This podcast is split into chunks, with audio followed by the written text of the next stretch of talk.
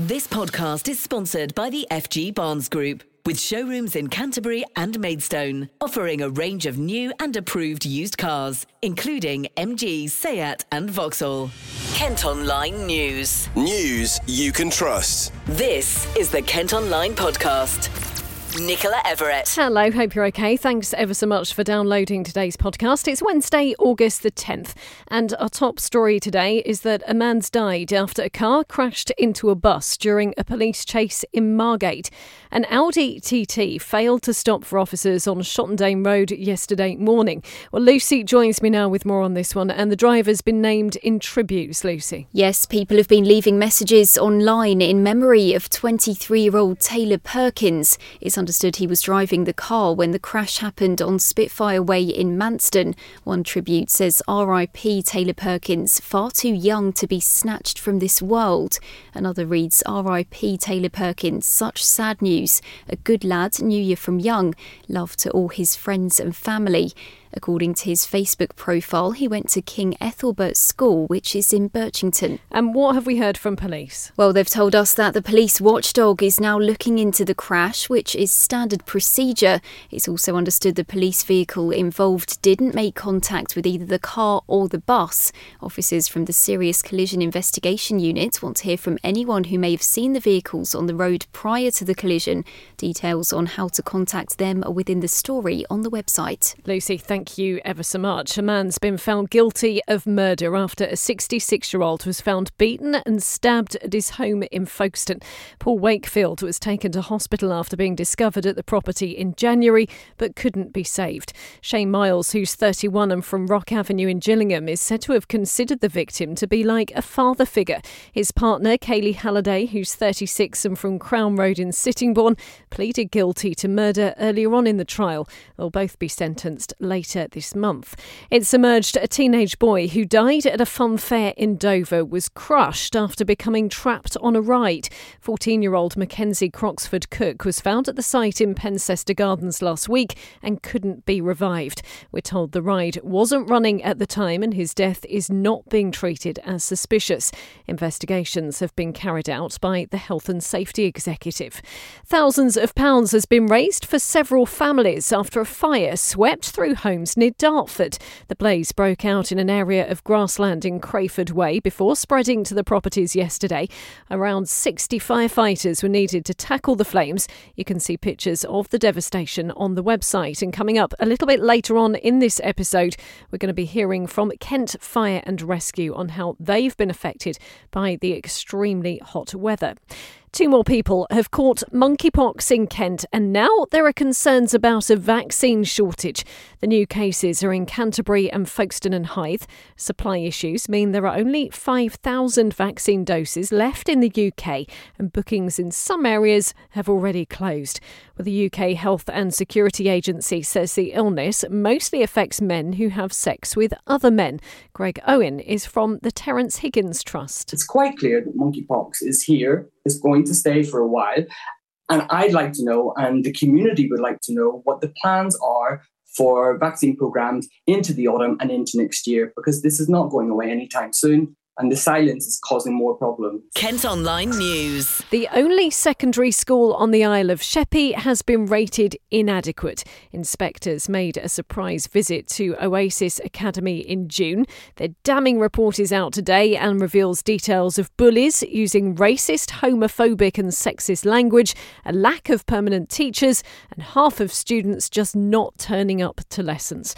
Academy bosses say they'd already started work on addressing the issues, including appointing new executive principal Andy Booth. They've also pledged to invest £1.3 million on improving the building and bringing in youth workers to support families. Well, 1,400 young people currently go to the school, and we've been speaking to Steve Chalke, who's the founder of Oasis. We accept the report. Um, the inspectors came and saw what they saw.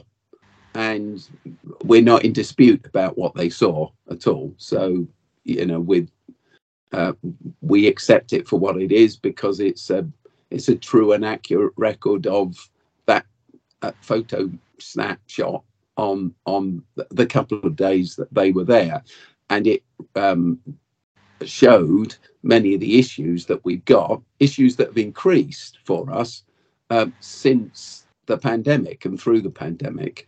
And so we'd already started putting lots of measures in place to make a difference. And I'll talk about some of those if you like.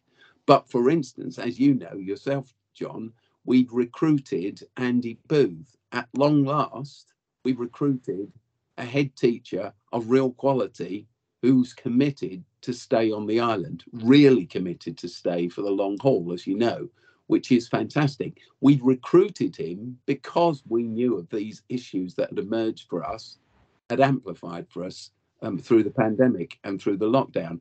We've recruited a whole new uh, senior leadership team and we've restructured the leadership team. And we've done all of that before the um, Ofsted report, uh, b- before the Ofsted visit took place.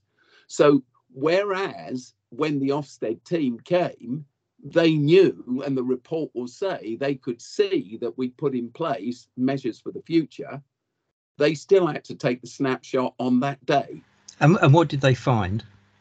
What they found was a, a whole number of issues related to poor attendance, very low attendance, um, related to not enough um, uh, staff, teachers there, an over reliance on supply teachers, um, related to not being able to teach some of the core subjects uh, as well as we should be doing because of the over reliance on supply uh, teachers, etc., um, etc. Et so it so it, it was that mix of issues and more, but those are the, the core ones uh, that they saw. Those are the, the core ones that we knew about and were talking to the Department for Education about um, and were making progress on, you know, in terms of rebuilding post the pandemic. But in one sense, uh, the report came. We think if the report had come um, three or four months on, they would have seen a different picture. But that was the situation on those days, and that's that's what we're rebuilding through. So we've got a whole action plan in place, uh, which most of which we had in place before the inspection took place because we knew those were the issues we needed to address. But we've now um, got that re- that action plan ready to submit to the DFE. That's where we are. Well, perhaps you have children who go to the school, or maybe you used to go there. We'd love to know your thoughts on this one. You can leave a comment at Kent Online or via our socials. This is one of our most read stories today, and just days before a hosepipe ban comes into force in part of Kent, it's emerged a much needed reservoir could be built in the county. South East Water want to flood a large area of farmland in the Broad Oak area of Canterbury and have the site running by 2032. They say it would be capable of holding 5 billion litres of water. A consultation into the idea is set to be launched in the autumn, where you can head to the website to see what it could eventually look like. This podcast is sponsored by the FG Barnes Group with car dealerships in Canterbury and Maidstone. Sticking with the weather theme, and as I promised earlier, we're going to be hearing now from Kent Fire and Rescue because they say they're experiencing an exceptional level of demand because it is just so dry. Anything from a discarded cigarette to pieces of litter can start a blaze in the current conditions. We're being urged not to have bonfires at all at the moment and to be extra careful with disposable barbecues. It comes as a level 3 heat health alert is in force across the county, with an amber warning also issued from tomorrow until Sunday.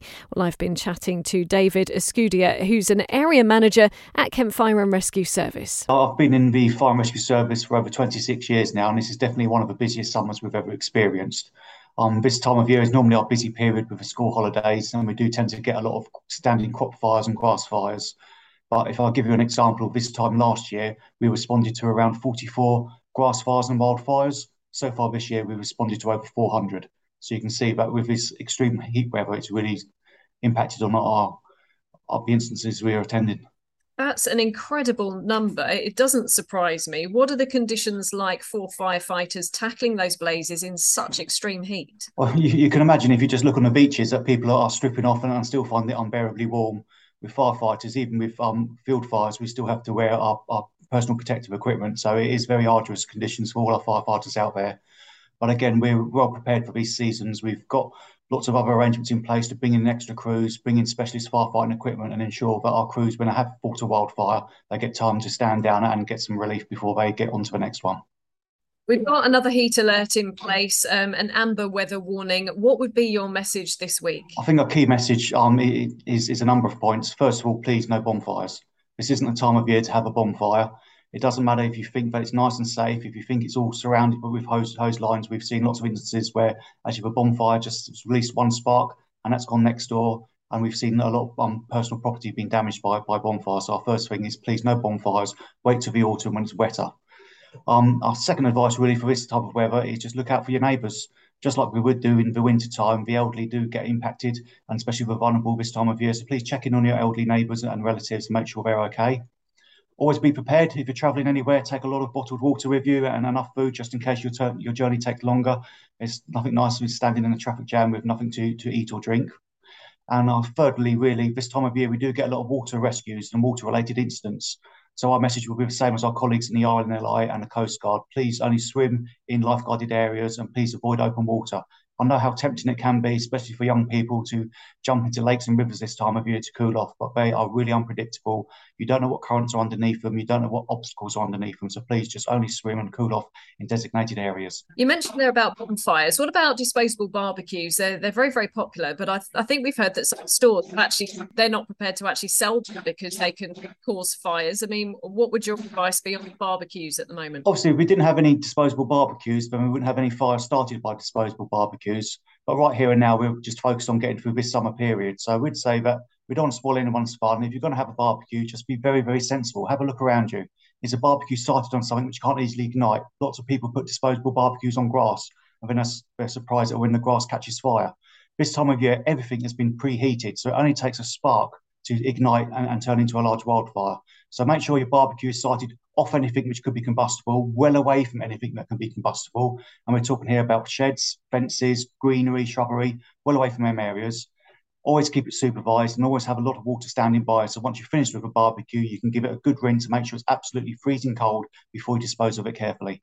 And more importantly, on beaches, please don't cover up the barbecue with just sand because the next person who walks on that sand doesn't know that heated barbecue is there. And with the fires that we're seeing in the large fields, are they likely to have been started by perhaps something as straightforward as a discarded cigarette, or is there such thing as they can just spontaneously happen because it's so hot and dry at the moment? Spontaneous combustion is, is, is very rare, and likewise, discarded cigarettes are normally fairly rare to start fires, but this time of year, as everything is so preheated anyway, it doesn't take a lot to catch things alight. So, as everything's already hot, a discarded cigarette could quite easily catch a crop field alight.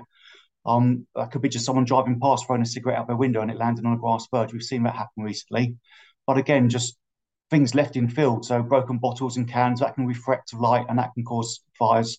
And unfortunately, we have some evidence that some fires have been started, not maliciously, but by children and, and sometimes their parents building campfires and they're not having any media to put it out when it gets out of control. Plans have been put in place for another 24 hour gambling centre in the middle of Maidstone. If proposals are given the go ahead, it would be the third to open on Week Street. Critics say people should be spending their money on living during the current crisis. We're told the facility would create 10 jobs. An investigation's underway after a severely underweight dog was found wandering around in Sheerness. At Kent Online, you can see a picture of the female American Bull Cross who's been named Yuzu.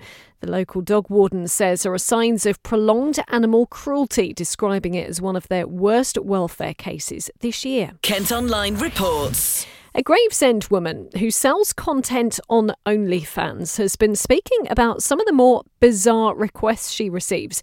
Mickey Rose is 22 but has been in the sex trade since she was 18.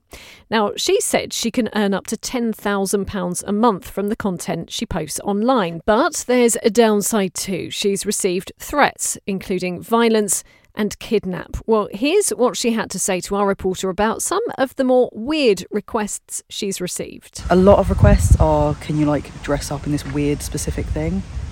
Um, and someone sent a message asking me and my partner to do a reverse midsummer thing where I was dressed as a bear and he was, I don't know, dressed, because I've never seen Midsummer, so I assume dressed in a white cultist outfit with flowers and things. I've had quite a few people uh, specifically ask for me to dress in my old school uniform. And like, even if I wanted to, I didn't own my old school uniform. So when I said that, they then said, Oh, but do you have any photos from when you were in school? And they didn't mean just like normal photos. They were asking if I had any nudes from when I was of school age. And obviously, every time I've like had that request, I've blocked the person and reported them to whatever website they've asked me on. Um, and then obviously about them requesting that my family members join in on my videos, which is very very strange. I've never understood that. I have sold socks before. Underwear is a little bit harder because you have to like vacuum seal it and stuff. Um, but I one time I did sell like a pair of my socks. I sold a pair of thigh highs and I think it was either one or two trainer socks in like a bundle thing. And the guy enjoyed it so much that when they arrived, he sent me a photo of him partially nude with the thigh highs up his arms and the trainer socks in his mouth as a gag. And I was like, thanks, my guy. Didn't need to see that, but glad you enjoyed. Well, I've been chatting to social media expert Zoe Cairns from Medway about the safety surrounding these sites. I started by asking what her advice would be for anyone exploring these sites thinking they can make vast amounts of money. What they've got to think about is that they're putting themselves out there into the public do- domain so anyone can see what they are doing um, because they obviously need a, a, public account in order to attract that type of audience and then to, to make that type of money. So, you know, imagine yourself putting that out on a big billboard, you know, everything is going to be out there for people to see, but also you're opening yourself up to that negative feedback and also you know people um you know bringing across um you know negative comments yeah i mean the lady we've spoken to she clearly knows how to just block and report people but yeah. i guess if you're not used to that or it's not something you've experienced before it could be yeah. pretty intimidating couldn't it yeah if, if you've not experienced feedback and some of the untowardly um, comments that um, you could get you know, and you're not too sure how to deal with them, it can be unsettling and overwhelming in how to deal with that. You can feel unsafe, you can feel threatened, um, you know, you might even feel like, um, you know, you you just feel unsettled about it on your feet. You know, where where are those messages coming from? Who's watching me? And it's about really making sure you're aware that you are putting yourself out there to the public domain. And what sort of safety nets are there? I mean, this this lady was saying that if she does get really horrendous abuse abuse or any threats, she will report it to the platform that those people have contacted her by. Yeah. But I mean, that sounds okay in principle but does anything actually happen if you do that if you report these people and and then block them? Obviously you know you've blocked them but what happens to them? Anything? If there's been enough comments or blocks or reports about them then the platform will hopefully take action on that person. But just you blocking and reporting them they could then go and repeat that scenario to someone else. And um, they could potentially what they could do before and i know instagram and Facebook have um, put this into place now where this doesn't happen. But before, what would happen is they'd go and set up another account and then come back and, and attack you from there as well. Now, Facebook and Instagram have said that this person wouldn't be able to go and set up another account in order to do that. So that has um, a, a, a, good way of, of keeping us safe in that respect. And I know we've spoken before about the online safety bill and how you kind of you want that pushed through so that there are more safety nets for people. Um, yeah. That's obviously been delayed, but do you think what's being proposed would help in these sorts of situations, or does it not go far enough? You mentioned there what Facebook and Instagram have done. Yeah, I think the platforms are slowly putting more regulations and rules in place that are helping that filtering um, aspect of the platform. But I still feel there could be more done um, across the online safety bill to, you know, really prompt these big social giants to take action on on keeping you know young people and adults safe online. There's a warning today. The new Lower Thames crossing will not fix the gridlock through Dartford. New data released today by National Highways shows an unprecedented amount of traffic uses the Dartford crossing every Friday. You can head to Kent Online actually to see their simulation of a typical Friday where they say traffic is bad from 10 o'clock in the morning right through until late in the evening. Well, as you will know by now, there are plans to ease congestion with a 14 mile link road going from Gravesend to Tilbury in Essex. But Dartford East Councillor Penny Cole says it's not enough and we'll have to wait 10 years for it to be built. We'd like to know what you think. You can comment on the story. Building work has started on a new development at the former site of the Northfleet Cement Works. There'll be more than 370 homes at Harbour Village, along with 160 affordable properties for rent or shared ownership. It's part of the wider Ebbsfleet Garden City project.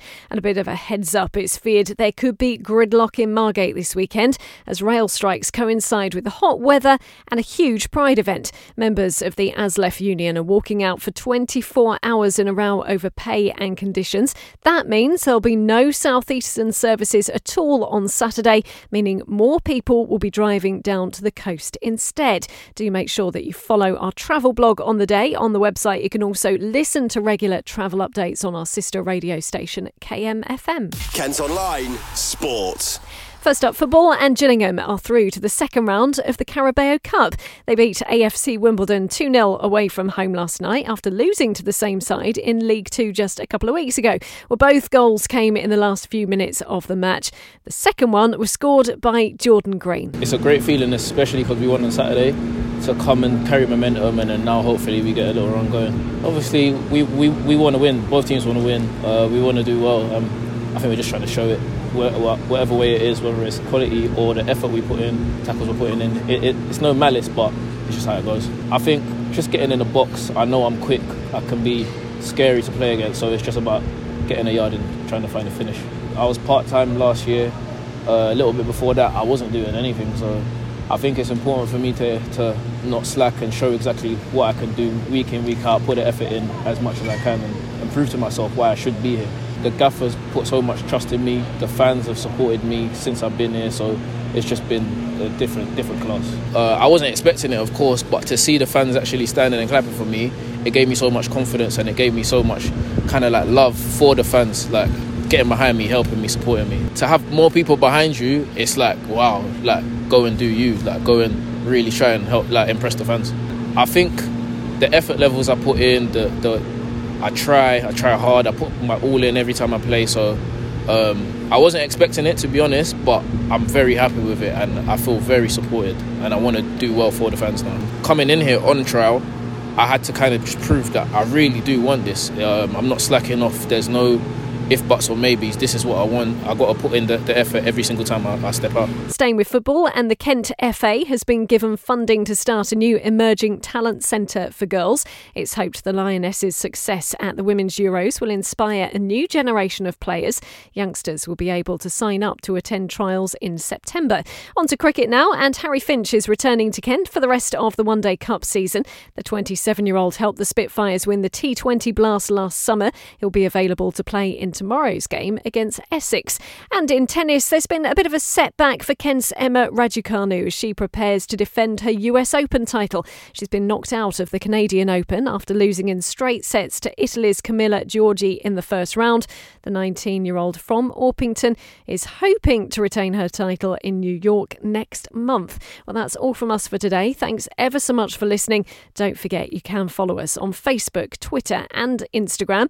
You can also get access to to the ad free Kent Online premium site. To do that, you need to subscribe. Just head to kentonline.co.uk forward slash subscribe. News you can trust. This is the Kent Online Podcast. This podcast is sponsored by the FG Barnes Group with showrooms in Canterbury and Maidstone, offering a range of new and approved used cars, including MG, Seat, and Vauxhall.